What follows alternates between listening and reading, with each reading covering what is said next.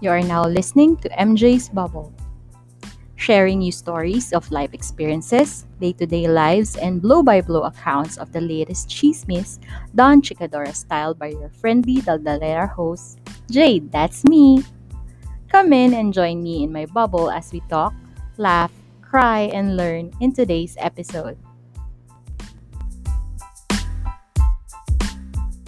Hello, everyone. Welcome to episode 24 of MJ's Bubble. My name is Jade and I am your friendly Daldalera host dito sa ating Chikahan Bubble. I hope you are safe and well wherever you are in the world.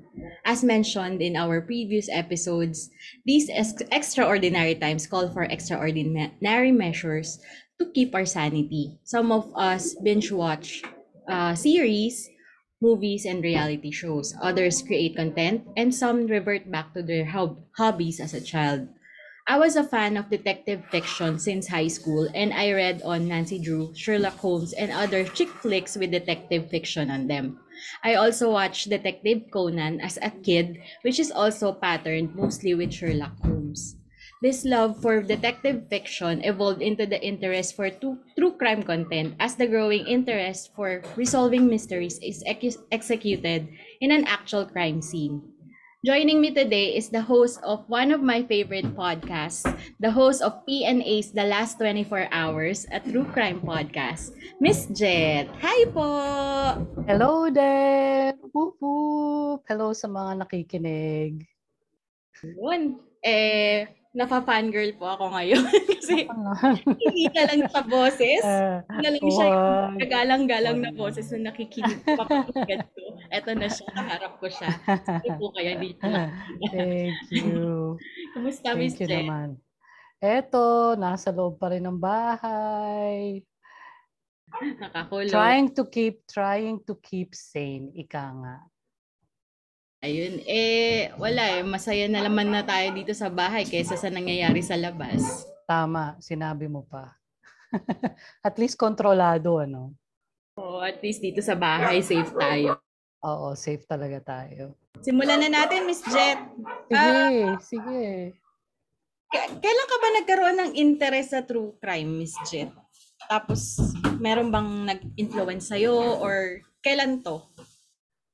I've always been interested in horror. And for me, true crime is real life horror.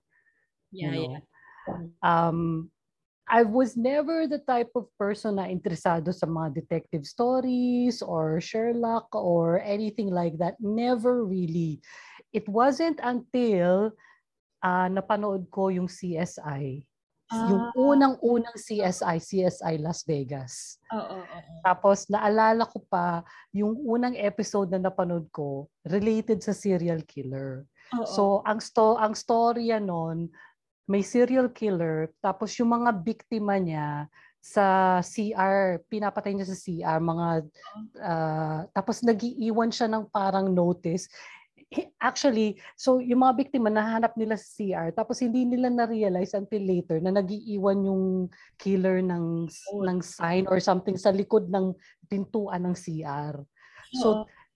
tapos nung na-realize nila na ganun pala yung ano niya, yung style niya, pinagsama-sama nila lahat ng door na in oh. may na may iniwan na sign ng killer. Tapos doon nila na track. Oo, doon nila na track kung paano, ay, truck driver pala siya, ganyan. So, hmm. ever since noon, nahook ako sa CSI. As in, pag, pag dati pa noon, hindi pa yung, yung ngayon na dina-download mo, syempre, kung anong oras ka, mo, mo siyang pwedeng, kailangan, pag sinabi nilang alas 7 ng, ng, ng gabi, doon mo lang siya mapapanood. Hindi katulad ngayon na pwede mo siyang i-download, mamaya mo siya panoorin. Yeah, exactly. Diba? So, naalala ko pa noon pag CSI na walang pwedeng umistorbo sa akin talaga. Oo, talagang nanonood ako. Doon actually doon ko na trace nag-umpisa yung love ko for for yung interest ko for true crime. Tapos ngayon, syempre, marami ng mga documentaries, especially sa Netflix, ang daming doon, tapos doon na, yun na, adult ka na nito, Miss Chet, yung nanonood ka ng first na CSI episode mo? Oo, oo, oo. I mean, uh, yeah, I, I already, I already was, yeah. Ah, kala ko kasi parang dahil, dahil nagkaroon ka ng talagang interest, naisip mong mag, ano, eh, magtrabaho on the crime scene. Wala namang ganon. Actually, nakakatawa kasi uh, I, I often wonder na sabi ko, uh, until na until na realize ko na uh, there's a lot of science involved obviously. Especially sa CSI di ba? It's all like lab work tapos i, uh, iba na yung detective work yung detective hindi ko naisip na detective work yung gusto kong gawin. I was always kind of interested yung science behind it yung blood work yung yeah, yeah, yeah. yung ganun. Doon mas doon ako interesado. Kaso na realize ko bobo ako sa math. Okay. Tapos mahina ako sa science. Hindi dahil bobo ako sa math, medyo delikado, medyo ano sa science, hindi. Uh-uh. Siyempre, I mean, a lot of science yes. requires a lot of mathematics. Uh-uh. So, yeah, bobo ako sa math. Kaya nga ako naging writer eh. Aray ko. kaya, kaya mass communication ako na uwi. Uh, dahil, yeah. I think, uh, I mean, okay, right now I'm saying bobo ako sa math, pero I think, up, up, I think, although siguro reasoning ko lang to to make myself feel better. I have some kind of uh, uh, mathematic dyslexia, you know. Uh, I know. Kasi uh, na, na, naalala ko nung when I was in high school, hindi ko so, hindi ko maget algebra, hindi ko maget uh, uh, trigonometry.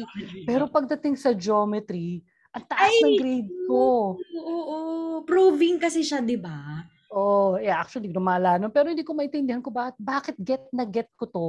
Pero yung trig, yung algebra, calculus o you know, talagang wala nanginginig I, I mean it got to a point na sa klase, you know, I, I would be sweating, yeah. just sweating. And and I think the fact na I, I was so hyper aware that I wasn't getting it and I was never gonna get it made it even worse you know so naka nakahinder din yun sa sa learning process I think and no one was helping me out with it, it I mean back then if you don't get it you don't get it I mean oh, totoo Diba, wala namang mag-tutor. Hindi, hindi wala pa uso nun yung... Nun. oh, wala pa. Hindi pa uso nun eh. Oh, actually, yung group study ko is group kopya. Nakarelate naman ako sa'yo dyan, Miss Chet. Kasi ako dati, oh. sa, sobrang bobo ko sa algebra. As in, super hate ko siya. Pero nagtataka ako, ba't geometry nagigets ko siya? So some, in a way, kasi parang connected si geometry tsaka si trigonometry, di ba? Naiintindihan right, right. si trigonometry dahil dun sa geometry factor niya. Pero right, kasi sinama mo yung algebra, ay patay tayo dyan. Parang so-so na nga. Wala na. Wala. X, X, X equals Y into Z. Like, bakit? Bakit? Bakit oh, bakit? X and oh, oh, bakit? Exactly.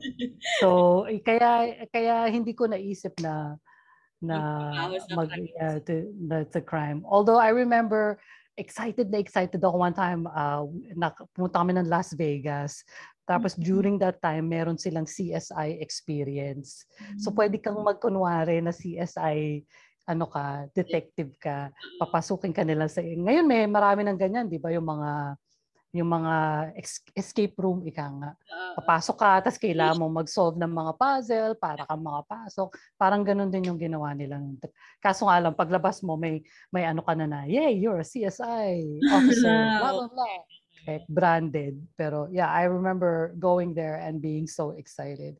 Tapos di ba nawala na yung CSI? Uh, Actually, nag ang daming spin-off na si Oh, ang daming so CSI Miami, CSI blah, blah, blah. Tapos nawala lang sila lahat. Oh. Ngayon bumalik na. Bumalik yung CSI Las Vegas. Oh. May yung first episode nila was Actually, la, oh, last week. So yung asawa ko inaabangan niya dahil alam niya love na love ko. Tapos yung old Oo, tapos yung old cast pa siya. So, o at least dalaw, yung dating cast ng dalawa. Mm-hmm. So, yun, balik-balik CSI ako. Ayun. Balik, true crime love. Kaya, Oo, kaya yung ano, ligaya. Ako naman, ano ba, yung mga pinapanood kong ganyan, yung forensic files. Kasi, Yan, yung mga ganyan. Sa'yo, sa'yo talaga. Oo, oo. even, even yung Nightline or 2020, uh, eh, minsan may mga tinatakal silang mga true crime din. Ang ganda rin ng pagkagawa nila yung the way they tell the story, mm-hmm. mahuhook ka eh. Uh, they they're really good at it. They know, they know. Kasi yeah. it's more than just oh, this is what happened, ito namatay si ganito, ganito. The way you tell the story is also part of the the process. Oo naman. And natatranscend mo yun, madam, sa ano eh, sa paggawa mo doon sa content mo sa ano eh, per episode. Kaya natutuwa uh, ah, saya-saya niya. Thank you. I mean, uh, one of my worries is, I mean, some when I started doing it and then selecting yung topics pati. Uh-huh. Kasi di ba, ang, may mga storya na kailangan kong tumigil talaga. Tapos may gawin akong iba. O kaya yakapin ko yung pusa ko. O kaya, kasi masyado siyang violent, masyadong heavy yung, yung topic. So uh, at first, before sabi ko, ma, ano kaya na may appreciate kaya ng ng mga tao to dahil masyado minsan isip ko rin na masyado siyang mabigat. Pero I really appreciate that you like it. Yeah, we do. Marami Yay. kami. Marami kami. Oo, kung familiar ka kay Bailey Sa- Sarian, ano siya, content creator siya sa YouTube, tsaka sa Facebook. Nagde-discuss okay. kaya siya ng ano, true crime habang nagme-makeup. Ay, yes. Ay, oo, oo, oo. Tama, tama, tama. Diba ang tama. oo. Tapos yung, yung, pag, yung pag-relay niya ng story, yung parang talagang parang katsikahan mo lang siya, ganun. Uh, Pero talagang yung true crime ano mo, yung yung need mo para mag na yung interest mo talaga magbi-build siya. Kasi kung nagagawa siya ng ganun yung delivery na hindi siya parang mabigat, parang nandun yung hmm. mga nandun yung data, nandun yung facts ng story, but mm. yung hmm. pag-deliver is hindi mabigat sa puso. Ang saya, talagang hmm. yayakapin mo yung yung content mm. na ganun. For me that oh. that happened kasi tapos yun nga, yung podcast niya, na-discover ko din talaga siya. Sabi ko, ayos naman ito. Parang kalma-kalma niya lang. Hindi siya yung nakakatakot, hindi siya yung nakakaano.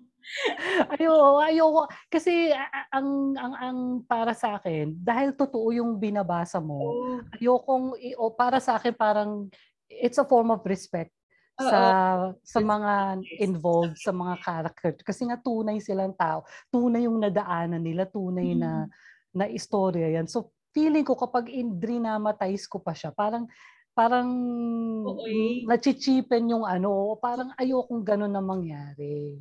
Uh, kaya yeah, I that's why that's why very it's it for me I I'm trying to be respectful of the story and the people involved in the story. So yeah. So nasabi mo kanina Miss Jet na medyo alinlangan ka kung yayakapin ng viewer or ng listeners yung hmm. yung content mo. Um, pero ano ba yung nag-inspire sa'yo bago na gawin na siya as a podcast, gawin siya as your content? Okay, I'm going to be honest here.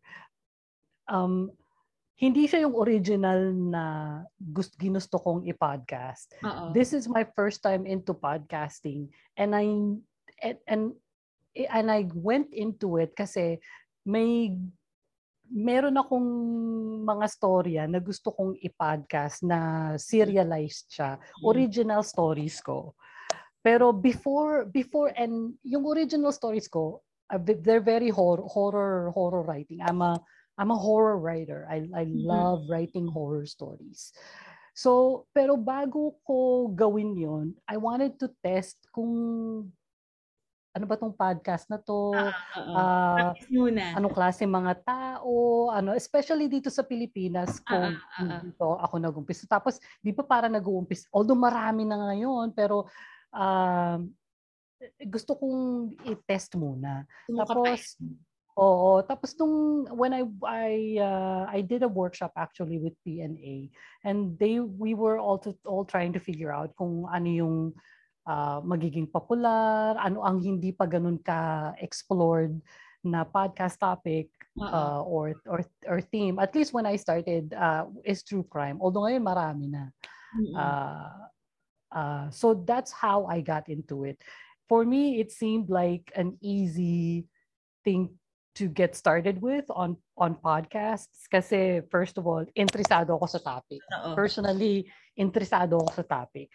Kung bago ako magsulat ng kahit ano, kailangan interesado ako. Uh-oh. Especially pag sa sa true crime na yan, ang daming information, 'di ba? Ang dami mong Uh-oh. marami kang research tapos hindi lang yung research, kailangan mo siyang pag eh, you know, you have to put it in a way that will make Uh-oh. sense Uh, so that, that requires a lot of work. So okay, kung kung saan mang ano, you, there has to be some kind of dedication. So that that's why pinili, pinili ko yung true crime. Tsaka inisip ko at least nandoon na yung information somewhere sa internet marami kang mm-hmm. maraming mm-hmm. information. Hindi ko kailangang lumabas para mag uh, interview ng tao. Tapos at the same time, alam kong hindi ako katulad mo na machika. Ay, grabe! Hindi ako machika. Kailangan ko talaga ng may babasahin o kaya may ano, kailangan kong, kailangan may preparation. Hindi ako, I'm not so, yeah, I'm not like, I really admire what you guys do. O, o na ganitong style na, you know, nag, your, dalawa kayo o minsan mag-isa lang. Hindi ko kaya, hindi ko kaya ng ganun. Talagang parang, eh, yung Twitter nga eh, may may mga kaibigan ako nagti-Twitter sila parang 8 hours in a day. Like Uh-oh. paano mo minsan, minsan trinay ko sige nga try kong mag mag-Twitter ngayong araw. Parang eh, wala parang hindi ako hindi yeah, I, I can't be that spontaneous. Oo hindi hindi ako ganoon uh, oo hindi ako ganoon so, syempre sa pag sa kaibigan iba na yung sa iba na yan eh. Hindi ko, uh, yeah. Uh, uh, Pero hindi yung gagawin siyang content, hindi mo nakikita yung sarili mo na gano'n. Oo, oh, oh, I think it's a skill what you guys are, are doing. And it's a, it's just a skill that I don't have. So for me, this format is, it, it plays up to my skills. I'm very confident in it and I'm very com- comfortable in it. Kaya, kaya ako siya pinili. Kaya, kaya ako nag-umpisa. Ang dami ko natututunan sa iyo, Miss Jet. na ganun, sige. Ayun. Pero since eto na nga na napili mo na true crime as in nakita mo siya kumbaga etong content na to is magfi-fit kung saan ka magaling na na, na, na, na acknowledge mo na hindi ka mahilig makipagchika. Eto ba talaga since yun nga kasama mo kasi si PNA, wala ka bang naisip na video, ano niya, video component niya? Talagang audio cast lang talaga? I think um kasi I have I'm on I'm on my third season. Um yung third season ko is yes, yes. uh yeah, it's happening this uh tapos yun that's my that's my commitment with PNA. And then I'm thinking of doing something different original stories nga for the next for the next podcast. Maybe pahinga muna yung yung the last 24 hours, maybe for six months or maybe to a year while I do this other thing. And hopefully I can do uh, either or. Um, but yeah, I never really, uh, so sorry, ano na yung question? Pagka ma'am, ano ba siya? Um, purely audio or audio. So, video, yeah. video component? Oh, so actually I was thinking, kasi sabi nung may, uh, one of my friends, or maybe it was my sister, sabi niya, ba't di mo i-YouTube? I-YouTube mo yan. Sabi ko, ano, i-upload ko siya. I-upload ko siya sa YouTube.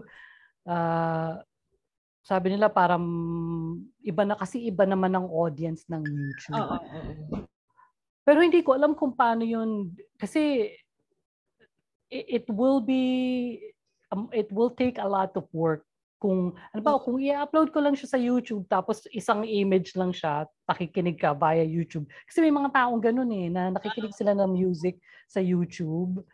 Uh, I guess you could do the same for podcast. Pero I'm not the if I was gonna do that I, gusto ko may, may gusto mo may visual di ba? Oo oo oo oo. May visual na component pero that will take a lot of work. Totoo uh, totoo. that, uh, that will take ipoproduce. Actually, ipo, there's a lot of production kailangan mong gawin.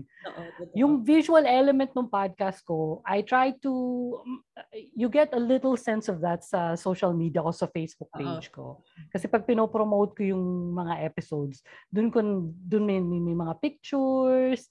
I try to avoid crime scene photos. Uh, I think Yeah, kasi hindi mo naman alam. Naalala, minsan, minsan, isa sa mga episode ko yung si Mo, yung may Momo challenge. Oo, oo, oo, oo. Nakita mo yung itsue nun, yung pic. Oh my God, nung una ko nakita yung picture nung, ah, maski ako parang, ah, natakot ako. Pero syempre, normally, the more na tinitingnan mo, nasasanay ka na, di ba? Tapos nung, nung nagpo nag-design ko na yung mga social media, sabi ko, ilalagay ko ba yung picture ng Momo? Kasi ngayon para sa akin, tinitingnan ko siya, hindi na siya masyado nakakatakot. Pero sa ibang tao, pag makita nila yun, tapos I think I did. I think I posted, nilagyan ko na lang ng some kind of ma or something. Uh-oh. I think I I think nag-lose ako ng ilan followers. Oh my God! Hindi naman ganun ka-dramatic. Pero Oo. parang it, it was noticeable enough na, oh, I don't think people like that. Mm-mm. So, yeah. Depende. So, ewan ko. Pag, pag may Oh, pag may nakikinig sa'yo na producer ng TV o kaya pelikula, hey, I'll be up for a visual. sige lang. Nyo kung iyo, kung kung oh. kung pwede nyo kung i yeah, i-bankroll. Yes, of course. Oo, go lang, go lang. Baka kasi lang ano eh. Tsaka nakikita ko yung album art mo eh. Usually pag may episodes ka, nakikita ko yung album mm. art mo eh. Nagbabago yeah. siya eh. Depende dun oh. sa topic mo. Doon ako natutuwa eh. Bakit ba? Hindi na nagigets. Crime nga eh. to, to be fair, when I started yung yung Facebook page ko, it was may sinulat akong short story na ginawa akong comic book. Tapos that's how I that's how I started that Facebook page para uh, ibenta yung comic book. Tapos nag-evolve nga yung yung page into just ko ano lang yung content ko. So ngayon podcast content na siya. Ah, so, so may following ka na po prior dun sa ano? Oo, sa... may following oh, prior pa sa podcast. Pero hindi naman siya ganun ka, hindi naman din siya ganun ka kadami. Pero it it's uh, decent, I would say. It's uh, so decent, yeah. Yeah, yeah. Pero, di ba, tinifigure out ninyo ni PNA kung ano yung magiging content, ganyan. Nung sinabi mong true crime, wala daw ba silang, kumbaga hindi ka na nagkaroon ng struggles to def, ano, parang to justify bakit ito yung ipe-present mo or gagamitin mo? No, no, not at all. I mean, I think nung nag-umpisa ako, ang ngayon marami na silang, mas marami na silang true crime or horror content. Pero when I was starting out, ako yung, if not, one of the first Yes. Lahat ng content nila dati man puro yung katulad sa'yo, uh, very, like very talk-oriented, tapos a lot of lifestyle, uh, self-help oriented. So they were very excited to acquire yung content ko kasi nga uh, wala pang ano no. Tapos um yung the thing with yung yung content ko, hindi lang siya strictly true crime. So uh-huh. katulad nung yung kay yung sa Momo challenge, uh-huh. uh, ang istorya noon is about ang dami nag-diverge siya sa di ba nag-umpisa siya sa Cebu sa uh-huh. storya nung may yes, uh, nakalimutan ko na yung pangalan niya pero natagpuan yung katawan niya sa Cebu tapos yung yung ginawa sa katawan niya was so your, her body was so mutilated akala ng mga tao may nakanibal yung Uh-oh. yung tapos nung nahuli nila yung yung so-called killer Uh-oh. sabi niya na influence daw siya nung viral Momo challenge so it it goes yung yung yung yung, hindi ko lang tinata, tinatakal yung is yung yung storya na yun. Tin, tapos so sinundan ko yung Momo challenge. Paano nag-umpisa yung sa Momo challenge? So Uh-oh. nag-umpisa ako dun sa okay, may natagpuan na katawan tapos yung katawan niya ganun. So I will talk about yung yung ganun. Tapos na chismis na cannibal yung Uh-oh. yung uh, tapos I talked about cannibal sa Pilipinas and instances of cannibalism tapos nung nahuli na nga yung killer sabi niya ay na-influence ako ng Momo challenge kaya yun tapos I go into the Momo challenge tapos I go into cases true crime cases na na-influence ng mga viral act Uh-oh. na ganyan mm-hmm. so hindi lang one true crime yung isang true crime uh, topic ang tinatakal ko. I, I go into many different uh, Baga maraming topics. layers yung isang oh, maraming layers so hindi lang uh, hindi lang yung ano. Oo. Pero always syempre may Philippine nag nag nagsa-start basta ang ang start off point ko either Pilipinas sa Pilipinas yung crime o kaya Pilipino yung biktima o kaya Pilipino yung killer palaging Oo. may Pilipinas Kaya, tapos nag nag uh, mula doon kung saan saan na nakakarating. Ka yung yeah, dito ako na iintriga sa iyo, ma'am. Kasi sabi ko galing dito eh kasi parang isang kaso ang dami mong inaaral eh. Tapos nagawa mo pang i-correlate yung isang international case dun sa ano sa isang yes. Filipino or Filipino killer, Filipino crime, Filipino based mm. na ano. So mm ano yung naging uh, thought process mo doon na bakit kailangan mahirap na nga yung isang kaso na yun nga inaral mo yung isang insidente tapos inaral mo pa yung cannibalism, inaral mo pa yung Momo Challenge, tapos hahanap ka pa ng similar case na gano'n. Parang sabi ko, grabe naman research work nito. Kasi sadista ako. Hindi, masokista, gano'n. Love it. masokista, oh, masokista ako. Hindi, I mean, it, it, it comes from my innate self, innate, innate sense of curiosity.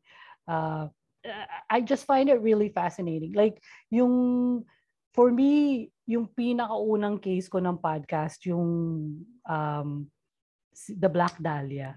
Mm-mm-mm. Yun yung very first episode ko.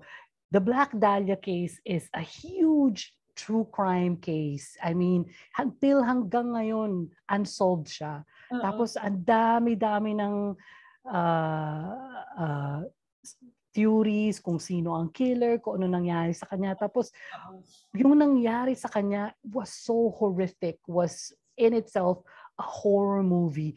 And to think na may connection ng Pilipinas doon. Oh. Talagang nung, nung, nung, nung naano ko siya, parang sumabog talaga yung, yung utak ko. Sumabog yung utak ko.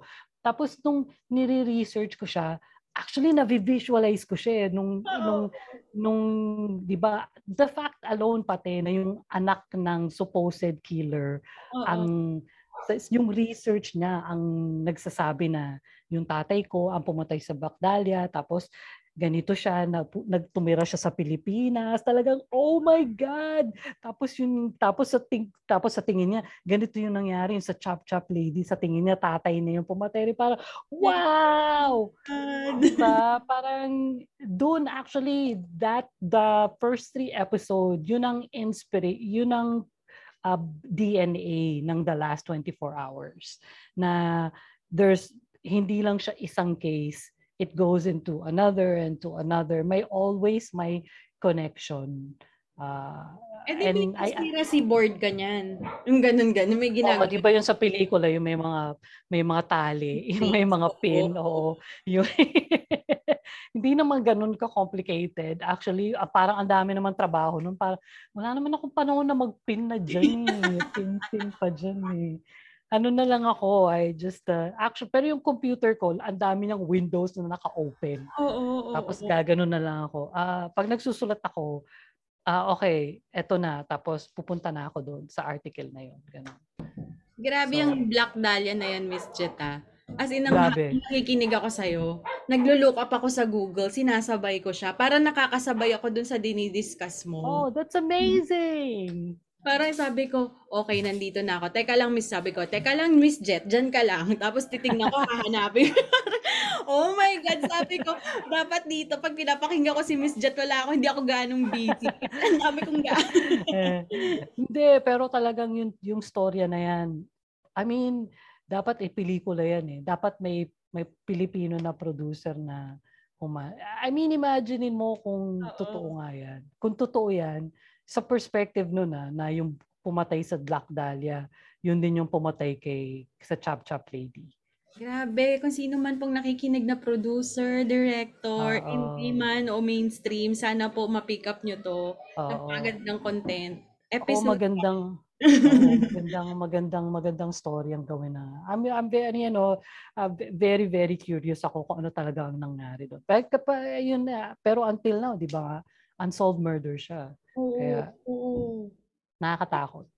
Tsaka yung ano, yung sobrang tumatak sa akin na sobrang nag-research din ako. Kasi nung bata, bata pa ako nangyari yun. Hmm. Yung dun sa hmm. Australia. Yung, ah, yung kayo, oo. Oh, grabe. Yung grabe. ng One Sweet Day. oh my God. Yun din, sumabog din ang usta ko noon. Parang nung binabasa ko siya, parang, oh my God, totoo ka ba? Parang hindi siya totoo, ano? Parang oh. may may tao talagang ganon. Sabi, tsaka yung alibis niya, no? Parang, Ewan ko, pero siguro doon doon ako, at parang naiisip ko, naiisip ko, ano ba to? Iniisip niya ba perfect crime yung ginagawa niya? Bakit hindi consistent? Parang doon ka nagni-nitpick sa kanya, eh, doon sa trailer. Oo. Sabi nagni-nitpick Oo, ka parang, Hindi consistent yung alibi mo doon sa stain doon sa jacket mo, tapos yung, oo. yung parang yung, Palpak siya. Oo, palpak siya basically. Palpak siya talaga. Pero ganun siya ka, ganun siya ka sa tingin, ganun siya ka deluded na sa tingin niya eh, na-commit niya na yung perfect crime. Oo, oo, oo. Pero talaga pati yung itsura niya, 'di ba, baby face killer. Kung titingnan mo nga talaga siya, parang, especially yung savagery nung attack niya Oo. sa pamilya niya, sa pamilya niya. Ah, tapos ganun yung, ang liit pati niya parang, ah, yeah. Like I said, sumabog utak ko. Tsaka Sa yung pag- underlying cause, grabe, doon ako talaga, doon ako, doon sumabog yung utak ko. Mm, Na mm, parang, yung pala, nininegotiate na niya yung riches ng family niya, Mm, no? mm, Na mapunta mm. sa, oh my God, Oo. Lord. Sabi ko, para makarelate po kayo, pakinggan nyo. Makinig po kayo ng podcast. Grabe, oo, sobrang oo. sabog yung utak niya. Oh, Grabe hindi rin ako makapaniwala no nung nung nabasa ko yung storyang yun eh. Sayang. Yung, par- yung kanuno, yung parang yung ka-relate nun. An- ano bang pwede nating term doon, Miss Jet? Yung kapartner niya na ano? Kapartner niya na crime. Kasi yun yung gusto ko doon eh. Sabi ko, pas, paano, paano niya to, pa, paano niya tatahian to ng storya. ganun, na- ganun na. Ah, oo. ano Kasi, okay, ang, ang ginagawa ko pati, per season, meron akong theme. So, yung first season ko, ang theme ko noon was travel, di ba? Oo. Parang nag-umpisa ka sa, las, sa, sa, sa Black Darling, ah, nag-umpisa tayo sa Hollywood, tapos nagpunta tayo Pilipinas, tapos, ang actually, ang storya ko lang na hindi nag, sa, sa first season na hindi nag all over the world, yung Pepsi Paloma. Parang for me, that was a time travel ika nga, time, travel back in time. Pero all of my other cases were sa Kuwait, yung murder sa Kuwait, Oo. tapos yung serial killer sa Cyprus, isa pa Mhm. yun na hindi ako makapaniwala.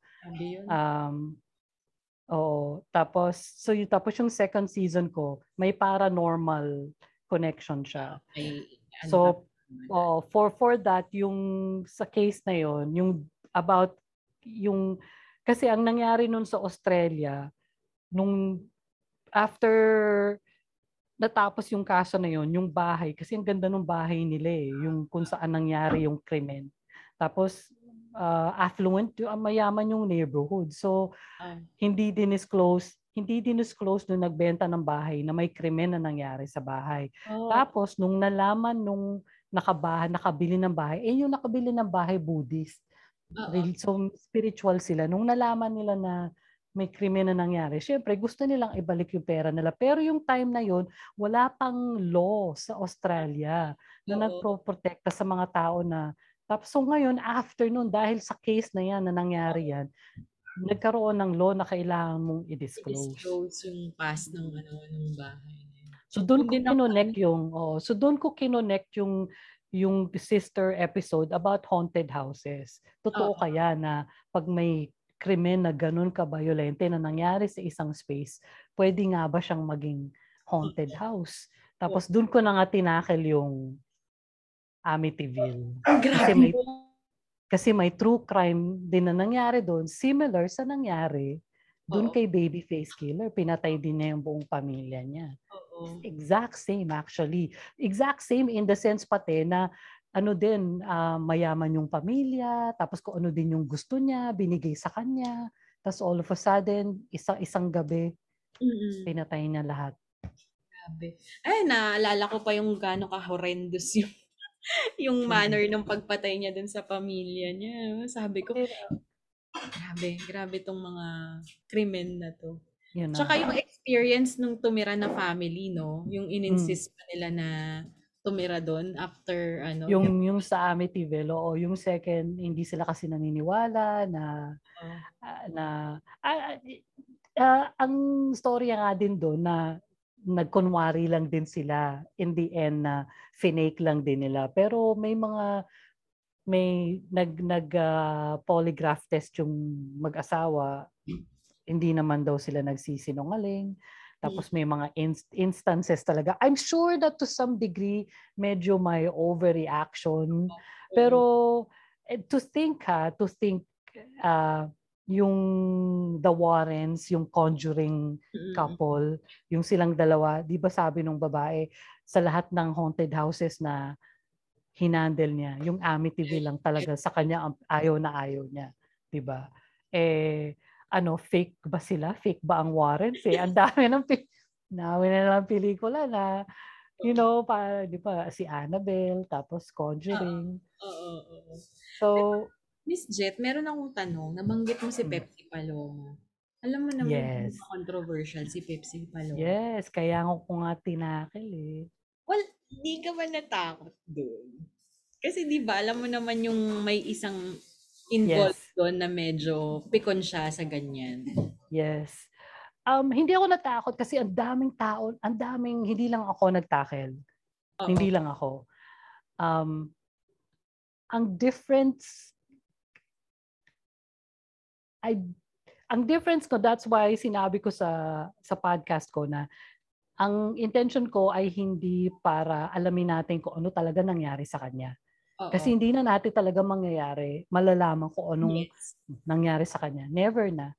It's para sa atin maintindihan natin, tayo Pinoy as a, kung bakit tayo obsessed sa kanya. Oo. Oo. And at I'm hoping at least to, through my episode na ipakita ko na ang dami-dami kasing tanong na hindi nasasagot. Pero alam mo na doon yan eh. Andun yung sagot eh. Alam mong alam mong buhay pa ang may alam kung ano ang tunay na nangyari sa kanya. Kaya tayo hindi mapa map, hindi tayo Hindi tayo Matahimik. matahimik. hindi tayo matahimik kasi alam nating alam nila kung anong nangyari, ang tunay na nangyari. Di ba? Tapos, yun, medyo kinabahan ako for you doon ah. kinabahan din ako. Actually, pati mga pamilya ko tsaka asawa ko, kinabahan din sila. Um, pero, uh, yeah, but so far, it's I'm still here. Baka pa tayo makita na kita sa Senate vote, investigation na. vote 2020, vote 2022. Uy, naku, yung tinutak yeah. I mean, everything is alleged, you know, everything that happened happens is alleged. Um, yeah. So eh, there is a certain sense of uh, fear, but kung every time na binabasa ko, uh. I relive ko ano nangyari sa kanya, it's just such an injustice. Totoo. And hindi lang hindi lang yung main characters, pati yung mga surrounding characters na Mm-mm. na inabandon na siya, hindi siya, Mm-mm. you know, hindi hindi lang hindi lang para sa main characters, pati yung mga people around ar- that were around her who didn't do anything. We didn't do enough in my opinion. But, you know, yeah. Yeah. Hindi ka naman pinulis ni PNA doon. Hindi naman. Hindi naman. They, sinabi lang nila na "Oh, always alleged. Alleged. Okay. Alleged is the magic word. Kasi you're not you're not directly accusing anybody of anything, right? yeah. Um, and and and nothing that's in that episode has not been written or found anywhere else before. I always, if you notice, I always say the source first. Oo, oo, oo. Tapos yung if you if you see my research, yung the way I write it, palagi akong nilalagay ko kung saan ko nahanap, Oo, oo. uh, kung kailan anong uh, year siya na na-publish or Publish, anong publication, sino nagsabi. Uh, I will never really put anything down that's not been that's not a fact or not corroborated. And if I'm not if I'm unsure about something, I will say it so na This is unclear, hindi siya it's it's not made clear na kung ganito yung nangyari o kung ganito yung nangyari. Mm-mm. So you yeah, I yeah, that's what I try to do. Uh, and I'm confident in that. I think that's why I went ahead with the episode. Mm-mm. Um, but tsaka yung rage na rin eh, yung rage Oo, ng gigil mo dun sa ano. Oo. Kasi yung parang, do you do you people really think we're that stupid? I guess, I mean, Yeah. Um, yeah, it will never die. I think. Oo, unless i-clarify ninyo. Oh, or like unless everyone else has died, you know, like Oo. uh, na, nawala na. Pero I don't think it will ever really die down. Totoo. Pero given yan, katulad yan, ang dami mong sinasite na sources, tapos kung paano mo siya sinusulat, tinatahi, nabibitin ako, Miss Jet. so, short, sweet, pero bitin talaga. Paano mo na maintain yun ng ganun? I, I tried, I put myself sa position din nung nakikinig. Kasi nga, you know, I listen to these things as well. So, and I know, I am aware of the experience. So, Oo. ganon. In that sense, dun ko dinidecide. For season 3, medyo Oo. different yung gagawin. Kasi nga sinabihan nga nila ako na bitin. Totoo, totoo yun. Normal, Totoo normally gusto ng mga tao na, na kasi nire-release namin one day at a time. So Oo. for season 3 actually I'm doing something different kasi Halloween siya. So ang ang topic ko actually for first time ko sasabihin, hindi ko pa sina ina-announce kahit saan. ah, Yay! Love it, love ah, it. na ang ang theme ko ngayon is horror movies na na-inspire ng true crime. Oh. Oh, pero pero ito yung mga horror movies na western horror movie siya. So, pero meron pa rin akong connection, Philippine Siyempre, connection somehow. Hindi Oo, hindi siya mawa hindi mawawala. Um so this time, tsaka hindi lang siya horror movies, ah pati na rin choose your own adventure aspect siya kasi nga Halloween gusto ko medyo gawin nating medyo interactive. So lahat ng episodes, lahat ng episodes bababa for one weekend labas siya. Pero mamimili ka kung paano mo may experience ng episode sa perspective ng isang character. So, normally, tatanungin natin, okay, sa tingin mo magsusurvive ka sa ganitong sitwasyon. So, bibigyan kita ng tatlong character, pipili ka, tapos kung mapili mo ay mag-survive, yay! Kung hindi, wala, patay yung character mo, patay ka na. Oh, ang ganda nito. Na, na-excite na ako, lala. Yun. So yun naman, so this so this time bagsak yung lahat ng episode para hindi ka na mabitin, malalaman mo na kung Oo. ano yung susunod. Pero ang ganda kasi nun eh. Ibig sabihin, kung may beaten factor, matindi yung following mo. Kasi kung may ganun ka talagang demand, tsaka galing na kay PNA. Still waiting. Napaka, napaka, napaka-humble. Nakakainis. hindi, hindi. Hindi, syempre, ang, ang tsaka yun din ang sinasabi nila. It's an, I think it's normal with people na nakikinig na podcast na gusto talaga nila mag-binge. Yun ang tendency. At, at, at, ang mga tao ata ngayon talaga wala nang pasensya. Gusto talaga nila. Actually, pareho din ako eh. May mga, although ngayon may mga episode, may mga shows na hindi pa rin siya luma, hindi katulad ng Netflix na lahat na ng episode. Oo, oo, oo. Diba? May mga pinapanood pa rin kami na ngayon na pa isa-isa lang siya, nakakaasar, pero anong magagawa mo? Minsan, ang ginagawa ko, pag nakihintay ko, sasabihin ko na lang na, ay, hintayin ko na lang at least kung dalawa o tatlong episode siya ako siya panonoorin. Ayoko yung Mm-mm. pa isa-isa. Pero minsan, an episode, a show is so good na sige na nga, papa, isa-isahin ko na lang. Katulad nung ano, yung pinaka-recent, Mayor of Easttown, HBO yun. Okay, ay, ay, yun, maski pa isa-isa, yeah, hinintay ko siya. Tin- pinagtsagaan ko.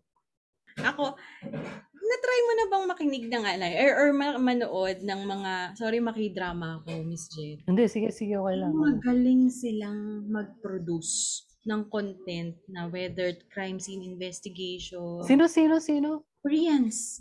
Ay, Kore- yes. Ayun nga, alam, they're just, I don't know kung paano, pero magaling silang mga storyteller.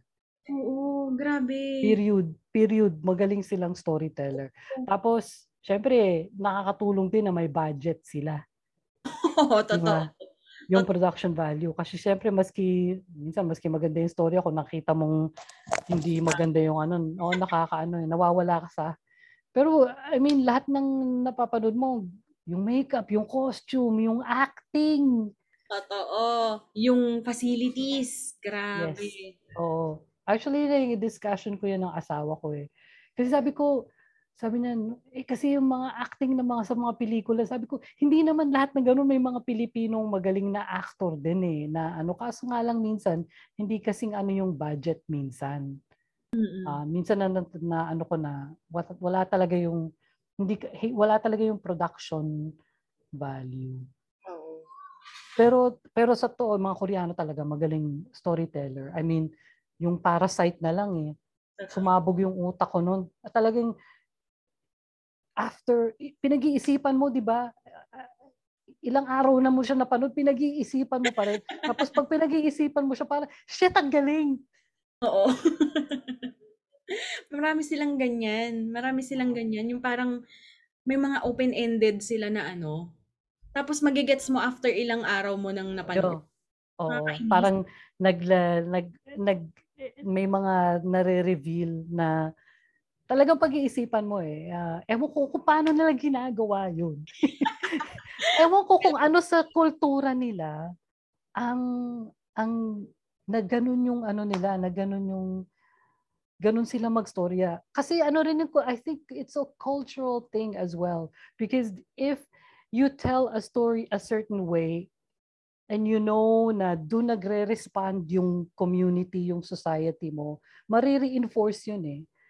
So, I hate to think na dahil sa tingin nila, ganun tayo sanay na storytelling, doon na lang tayo. Mm-mm. Na, tapos hindi na na, I don't know, I think some growth, another type of growth needs to happen Uh-oh. for us to evolve and into a type of storytelling na ganun kagaling, kagaling ng Koreano. Pero yeah, I would like to understand it, pero I think we're all too busy watching to, you know, to figure out how they're doing it. Oo. Yeah. I know, I agree. I totally agree. Eh, yung Squid Game na nga lang, di ba? Pati Amerika, nahuhumaling sa totoo, Squid Game. Totoo, grabe sila. So, yeah. It's going to, it's a long way for us. Maka-level up. Maka-level up. I eventually, I hope that we'll get there. But sana, sana maging open sila how they do it. Kasi parang meron akong episode na diniscuss na hmm. for you to be to perform a role ng police officer or detective, meron kang immersion, parang three months, even hindi lang yung actor, yung scriptwriter. Hmm nakaano mm. siya, nag immersion tumatambay siya for three months sa station, sa police station. Mm. Naga, nag-ano lang siya doon, nag-observe lang siya. Para oh. kapag paniwala daw talaga yung delivery ng mga actors, yung kung paano oh. sila malaw. Oh, yung, yung lingwahe. Oo, oo, oo. Importante lahat yun. Importante talaga lahat. Hindi, um, ito kasi alam mong meme. Sorry. Sorry po. minsan talaga eh. Minsan talaga. So, sana mag-level tayo sa ganun, no? At least, ako para, for me ah, Miss Jet, mas interesado pa akong makinig ng podcast kaysa manood ng series sa TV. I'm, I'm sure. The thing is, there are good Filipino stories out there. Mm-hmm. Maraming magaling na manunulat pero hindi sila mainstream. Oh, Lahat Totoo. I I would like to include myself in that kasi manunulat din ako, may mga storya din ako. And that's why I'm exploring podcast and I'm hoping yung next podcast iteration ko ma- ma-explore ko siya. Pero marami um pag pag umattend ka ng mga uh, Comic-Con, Uh-oh. mga makikita mo yung mababasa mo yung mga storya nila.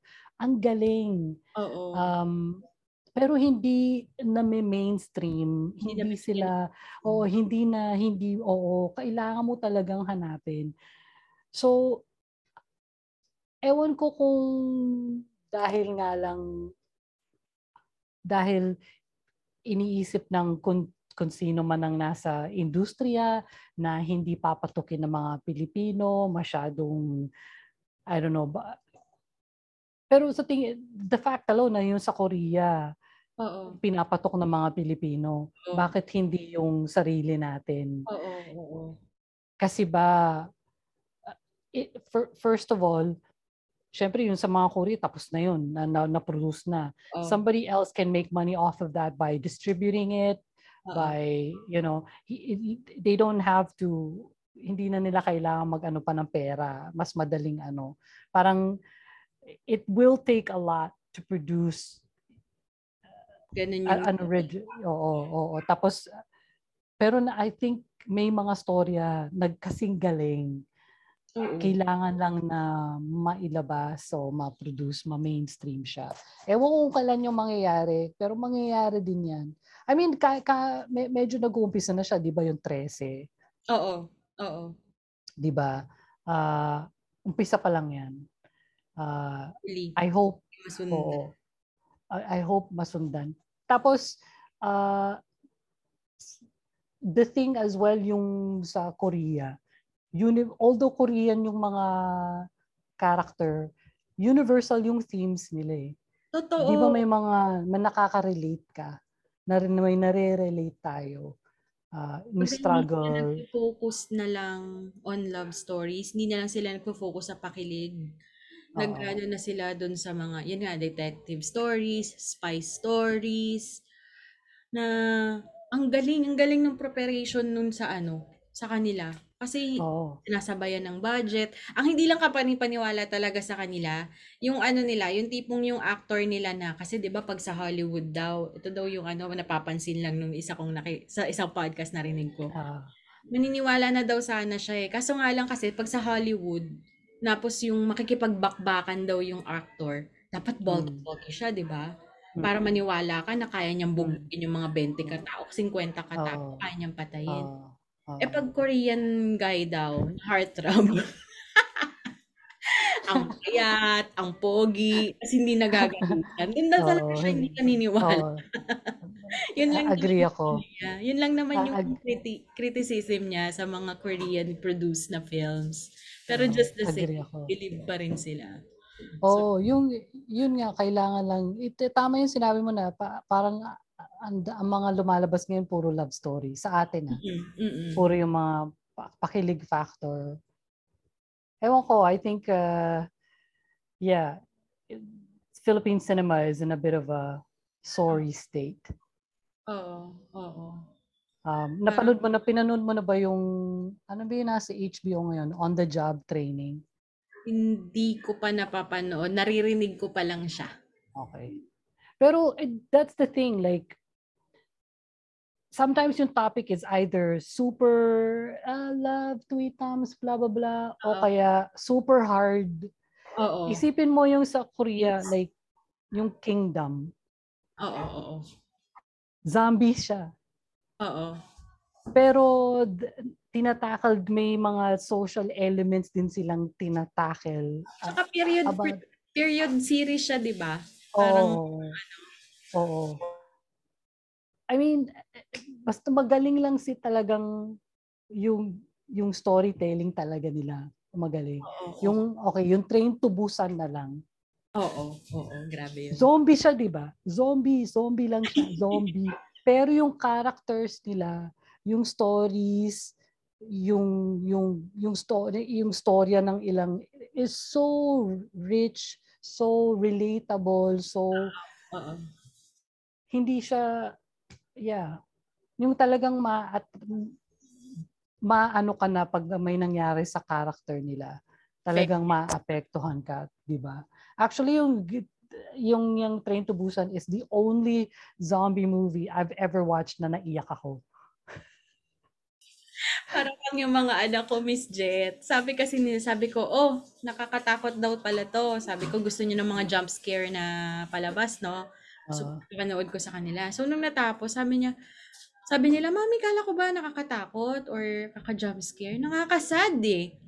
Yung ganun yung feedback nila sa akin. Oh, no, there, umiyan, na, na jump scare. Inatake din ako sa puso. Pero in the end, naiyak ako. Parang, yun yun, one, that's actually one of the first na napanood, Korean na napanood ko na, holy shit, this is uh, another level. This is another level in in in in up in up level nila yung for me ah yung zombie movie genre Train to Busan. Oh, yes. Lang siya puro puro ano yan ka parang ano ba yung sa isang movie na naging, ano, nakalimutan ko yung title. Pero US eh, US movie siya na series. Mm-hmm.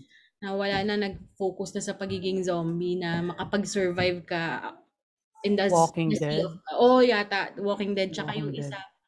Basta yung parang... Fear of the Walking Dead. Yun. Parang, ay, nakakapagod. Oo nga. Hindi, actually, pati nung yung Walking Dead hanggang season 5 lang ata ako, season 4. Hindi ko na na-take. Hindi ko na parang napagod ako para sa kanila. Parang, Diyos ko, anong hanggang noong season, ganun pa rin kayo. Hindi ko na makaya. Pero alam mo, di ba based siya sa graphic novel? Yung graphic novel, mas malala pa. Kung mawawala ka na ng parang uh, pag-asa sa humanity sa sa TV show, yung libro mas malala pa. Actually, Ganun mas nagpilin ako sa mga libro. Pag, kasi pag usually ginawang movie, ginawang hmm. ano, nadi-disappoint ako eh, lalo pag nabasa ko muna yung libro. Yung libro. Most of the time, oh, oo naman, tama ka. Pero yung sa Walking Dead, yeah. Yeah, nakaka kailangan may balance eh. I don't think we've we've we've, we've really we've we've had that and it, it's either or sa Philippine cinema. So, yeah. We're waiting, Philippine cinema. Hello. yeah. You had your... Andun yung potential eh. Oh, you oh. had, andun yung potential. We're so talented. Daming talented na Pinoy. It's ridiculous.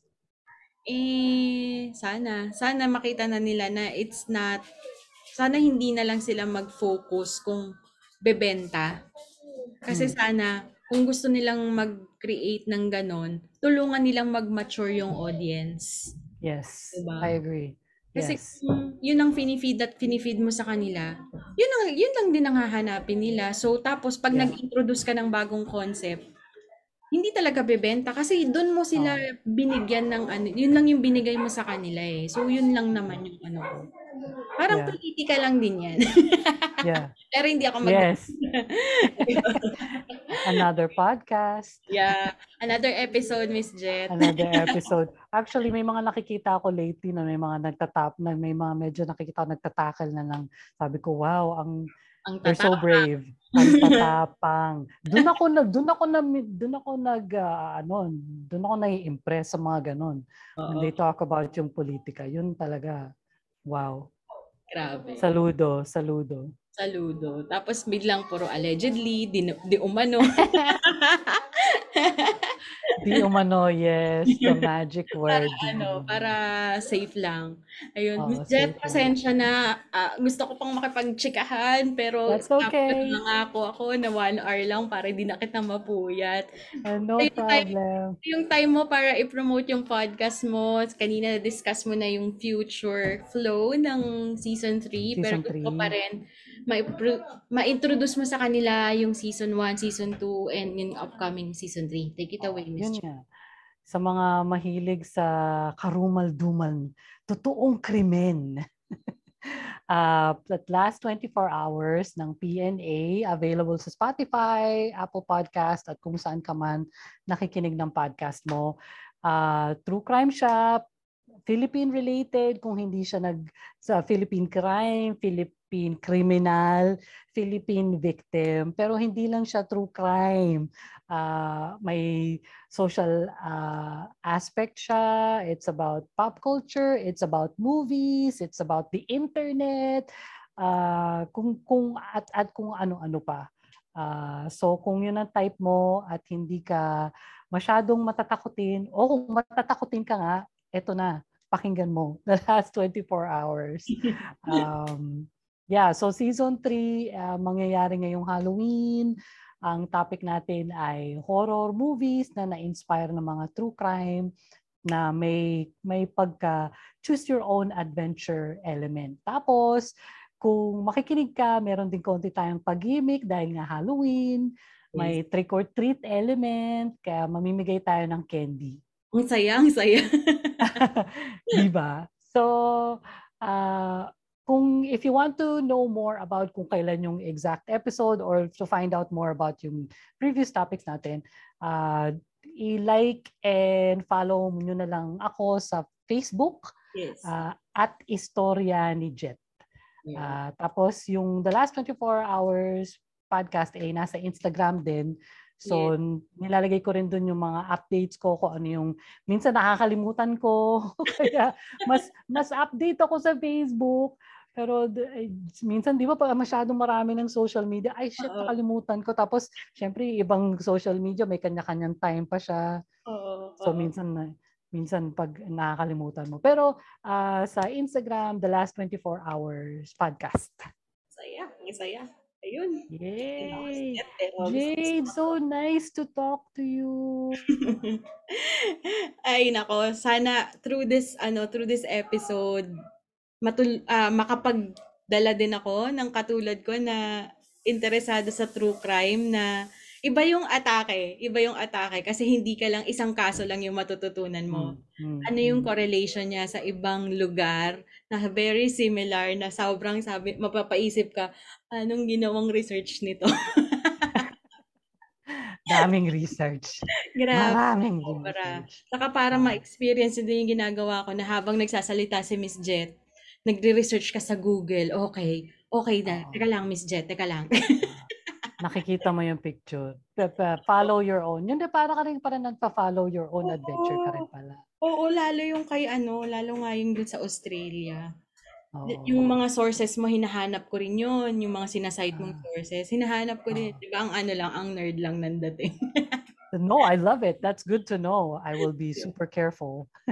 Gustong gusto ko yun, Miss Jet. Jade, eto, ang tanong ko sa iyo, paano mo na, ha, paano mo na, hmm, how did you come upon my podcast? Actually, na banggit siya sa Cool Pals. Ah, isang, okay. Parang isang sa mga ano nila, uh, parang pinopromote nila yung mga bagong podcast ng PNA. Right, right. Okay. Doon. So sabi ko, ano kaya yung the last 24 hours? Hindi kasi nila sinabi anong klaseng podcast yun. Ah, okay. So pag mayroon silang ini-intro doon, hindi ko naman lahat inaano, pero ang sabi ko, ano kaya yung the last 24 hours? So yun, hinanap ko siya. Tapos, ah. yun sa podcast. Kasi nagkataon nun, ano na ako eh, parang updated na ako sa lahat ng pinakikinggan ko eh. So, ah. naghanap, sabi ko, ah, sige, subukan ko to. Ala na, nahook na ako. so, paano, ano pang, gaano ka, ako, ako naman magtatanong, curious ako sa podcast consumption, ano mo, gaano ka kadalas nakikinig sa podcast, kahit anong podcast? I mean, isa, isang gabi, ilang podcast, araw-araw, paano ka paano mo dinidivide ang podcast listening habit mo? Lahat na every weekday na habang nagtatrabaho yan ang background ko. So ah. nagsimula kasi ako with boiling waters dahil doon right. sa referral ng isang friend ko. Mm-hmm. Tapos nung nagustuhan ko yung isang episode, nagtry na ako mag-binge tapos mm. nakakapag-expand-expand ako kasi minsan nagsasawa ka dun sa, hindi naman sa nagsasawa, parang gusto mo lang ng ibang content. May iba, oh, oh, So meron akong nagustuhan na parang nagchichikahan lang sila para silang mga kanto boys, ganyan. So mm-hmm. School Pals, ganyan din ang team. Mm-hmm. Tapos yun nga, pag hanggang sa nakahanap na ako ng mga gusto kong content, makikinig ako ng podcast simula 8 o'clock ng umaga hanggang 2 p.m. Kasi kailangan wow. ko nang i-wrap up yung ano, So, labas yung lunch break doon. O kaya pag talagang sobrang busy, yan, makikinig ako hanggang 4 p.m. Yun nga lang minsan, kailangan ko din tumigil. Kailangan kong i-watch yung sarili ko. Kasi minsan to natawa ako mag-isa. O kaya, natawa ako yung mag-isa. O kaya, yung minsan nga yung kay ano, yung dun sa Amityville, yung, hmm. yung sa may minumulto. Sabi oh. oh my God, ang lakas. Na, na, pag ganun yung mga office mate ko. As in, I have to watch myself minsan kapag sobrang engrossed ako dun sa episode. Napapalakas yung ah. ano, tapos minsan tatawa talaga ako malakas. Or kaya pag yung medyo chismisan, nakikisali ka. yung parang ganun. Oo, oh, parang, oo, oh, nga, sinabi ko nga sa iyo eh. Oo. Ganun, yeah. That's good to know. Oo. Tapos yun nga, pag, pag yung sa podcast mo, kasi kailangan ng research eh. Kasi ah. basically, kailangan makita mo, eh wala, ano tayo eh. Yung parang nag-verify tayo eh, parang ganun. Yeah, yeah, yeah, yeah. Yeah, no, that's good. And this is why I'm very careful sa research ko. Apart from the fact na totoo yung, I'm talking about real people, you know, I mean, this is, I, I take into consideration na yung nakikinig din. Oo, oo, baka mamaya sabihin, "Ay, parang iba yun naman yung" katulad Oo. ng kay ano, Pepsi, 'di ba? Oo nga, baka nakikinig si ano, sabi niya, "Hoy, hindi ko sinabi yan, ah." Pinapatawag ka na lang bigla. Matawag nga. Oh, no. Oh, Okey. no. Oh, no. Pero Ikaw ang una kong sasabihan. Last na, Miss Jet, yung Sige, yung sige. mga original stories mo, kailan mo balak i-release? Kasi siyempre antabayanan ko 'yan.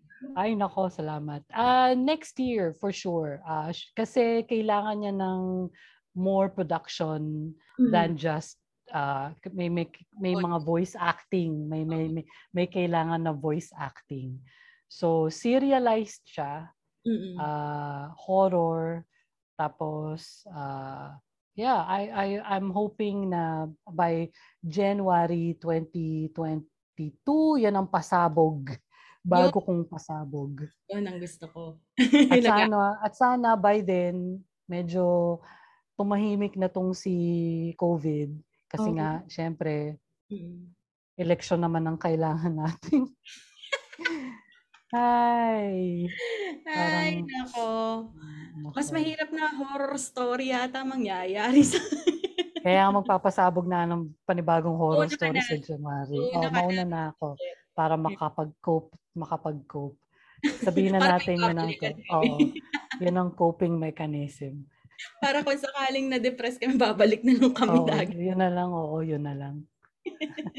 At least my beginning, my middle, my end. Totoo, totoo. At least may closure kahit papaano. Closure ka, oo. Hirap talaga. Salamat. Anyhow, thank you din. Thank you din. Uy, sabihin mo sa akin kung kailan mo eh, i kailan mo ba ito ipo-post or ila-live? Kung kakayanin ng editing skills ko hanggang ano yata, hanggang Wednesday.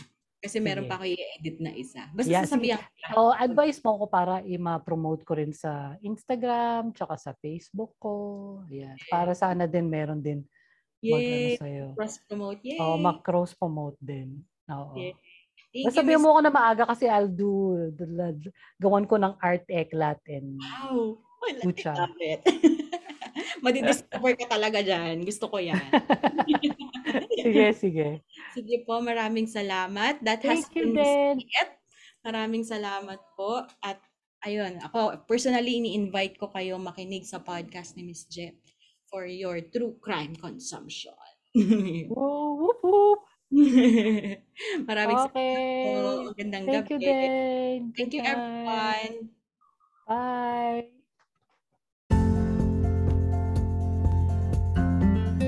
Naaliw ko ba sa episode today? Aw, thank you! For your comments, suggestions, or violent reactions, kindly message me at my FB page, MJ's Bubble Podcast, or my IG account at MJT, that's E E-M-J-A-Y-E-T. Pa-like and follow na rin po para makita ninyo yung excerpts or clips ng bawat episodes. Also, kindly click subscribe to my Spotify account and also in your favorite podcast platforms for you to be updated sa future episodes. Bye!